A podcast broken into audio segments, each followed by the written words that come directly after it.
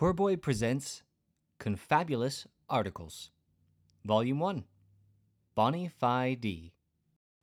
Arlene was a bokey kid. Any time she was tipped off her XY axis, she was likely to land her last half digested meal in the lap of whichever adult was scrubbing her face clean with a hanky or dragging her along by the arm.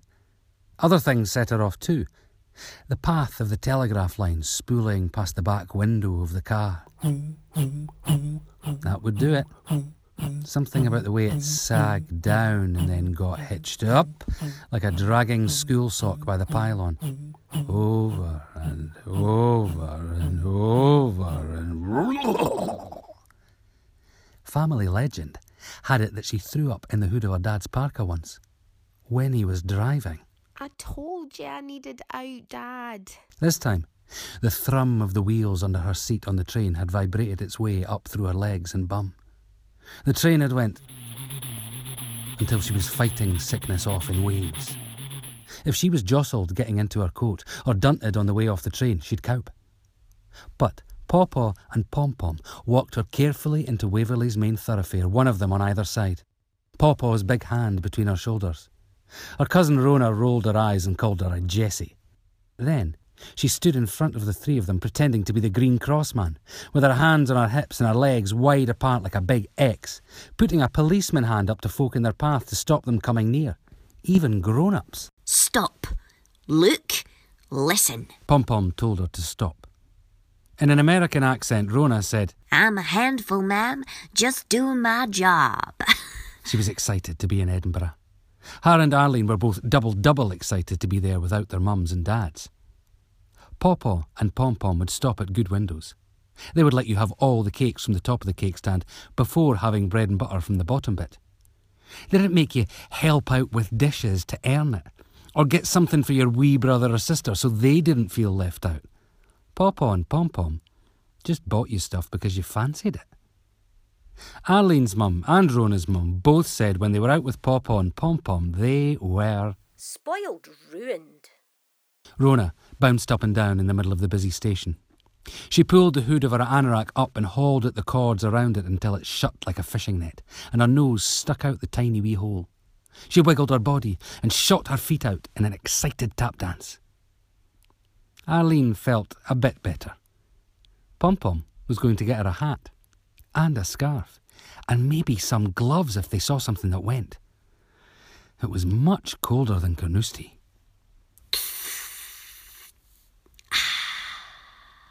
Arlene, Arlene, look. I'm a train. Pom Pom rolled her eyes. You're a blether. Pawpaw said, Here, better no waste a good reek. and gave her an unlit capstan full strength out his packet. Rona posed like Diana Dors, sucking on the fag and blowing a sigh of steam out of her mouth. My eye, but I was needing that. She sounded like Pom Pom after cleaning the house. Pom Pom flicked her hand out and skiffed her on the back of the head. Pawpaw's laugh was so like Muttley the dog on Catch the Pigeon, it made Arlene's asthma hurt just hearing it.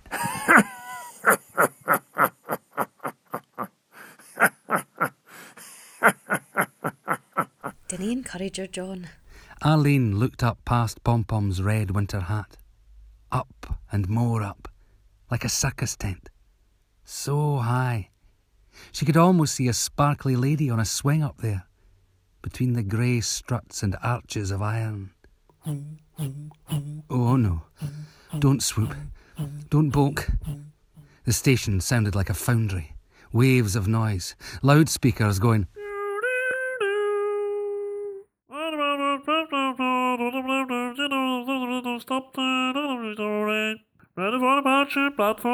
Not really words. Banging and whistles. People all busy. She saw a pigeon flutter down from the ceiling. A ravel of feathers. It stole a biscuit right out a wee boy's hand. Her head got yanked to the side when Rona pulled her hood. She breathed more hot puffs of steam in Arlene's ear. We're in Edinburgh. I know. Ladies and gentlemen, the amazing Arlene and Rona are going to the big shops. Thrills and spills, ladies and gentlemen. Thrills and spills. Rona was a big fan of Evel Knievel. Come on, you gigglers. Pom Pom was wrapping a red scarf around her neck almost up to her lipstick. We've to get to Marky's. Mon. Paw Paw said, Is that the direction you're heading? Princes Street? Aye. The lasses need woolies. Right, right you are. What? Arlene and Rona are in Paw Paw's coat pocket, looking for his poke of licorice bullets. Well, I mentioned to Davy I'd be in tune. There's a Victuallers next week and he's wanting to speak to me aforehand. I thought maybe I'd nick up and see him, seeing as we're here. John? The Victuallers were boring. Paw Paw and Uncle Ali had a pub. On the wall of their pub was a certificate in a frame saying John Anderson Strachan and Alistair Little John Strachan were Scottish licensed Victuallers. It meant they'd passed the test to be a good person from the licensing board. They could sell liquor. Liquor. Like in a cowboy saloon. Every time the licensing board was due, and a lot of times when it wasn't, there was a Victuallers meeting. Sometimes they had Victuallers meetings even on holidays. Victuallers today was bad. The girls stood together silently, being very good. Arlene's stomach twisted on the inside. The golden day of cakes and treats and hats and scarves and marques could disappear like steam if Pawpaw was meeting a Victualler. The Victuallers all smelled of gin and whisky and fagreek. They laughed really loud and pinched your cheeks too hard. And they spoke for ages and ages, waving their glass or their fag about while you made one packet of crisps and a lemonade last forever. Pom Pom was moving her mouth like she was trying to get a toffee off her false teeth. Oh, cheer up, Clara. Bona de travellers and that. I'll no be all day. He looked down at Arlene, the word gannet. Always asking if she didn't know, because that's what she'd been telt to do. We're travellers. Aye, we are that. We came from Carnoustie just now. We did. What's Bonnie Fidi, Pawpaw? Well, it's French, I think. And it means real. Real, honest to God travellers. Like us? Just like us. And do you know what? It used to be that you couldn't get a drink on a Sunday in Scotland unless you were a bonardy traveller and had come at least three and a half miles for it. Is that not awful? Aye. Rona said, Could you get water? Oh, aye, but you couldn't get a drink drink. Pom Pom was a dark, floating cloud of silence somewhere above their heads. She grabbed her nearest shoulder a bit more firmly than it needed. They were too big to run away. Her handbag slid down her arm and dunted Rona. Right, you two. Princes Street. Up all those steps. Now hold on. Said Paw Paw. What? What for? What would we hold on for? Paw Paw smacked his pockets, checking for his wallet as if he was a wee bit worried it might have crawled off and hidden somewhere. Then he went, ah, when he found it where it always was. He took out a note, folded it along its length, and, looking Arlene in the eye, he raised an eyebrow and offered it to her from between his middle and his pointing finger, for all the world like a gambler buying more chips from the dealer in a casino. Arlene took it and said, Thank you. very quietly, John, that's far too much. Och no. he looked at the lasses. That's for sharing. He said. Then he was John Wayne. Straight down the middle, partners, you hear? Rona said, Thank you, Papa. and flung herself around his waist. Come on. Arlene, put that away where you won't lose it. She takes Arlene's other hand and they move through the people to the foot of the steps up to Prince's Street and Marquis and the woolly hats. They hear Pawpaw in the crowd over the wah wah speaker and the bangs and the whistles, shouting cheerfully he'll see them back at the train. Pom Pom's shiny black clumpy heels hit the stone floor like a flamenco dancer, and they run skip to keep up. The steps are steep like a mountain, really, really like a mountain. Arlene would like a rope round her waist tied to Pom Pom up ahead. There's a postcard of blue and white sky in the distance, way at the top. The steps don't match. Some are concrete. Some are made of shiny stuff with sparkly bits in, like the floor of the station. Some are disgusting and slidey and mossy green and made of gravestone stone. Some are broken.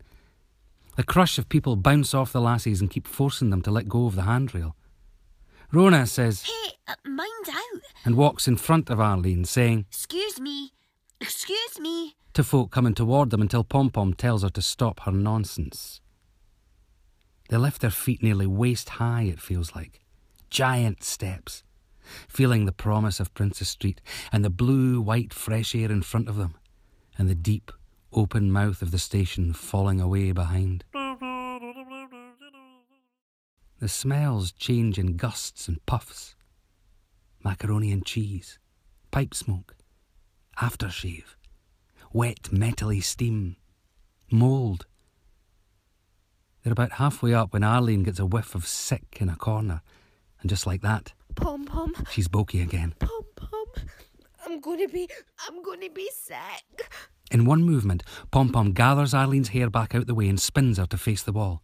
She stands behind her and puts an arm round the bairn's waist, lifting her up and away from the splattery mess she's making and holding her clear until she's done.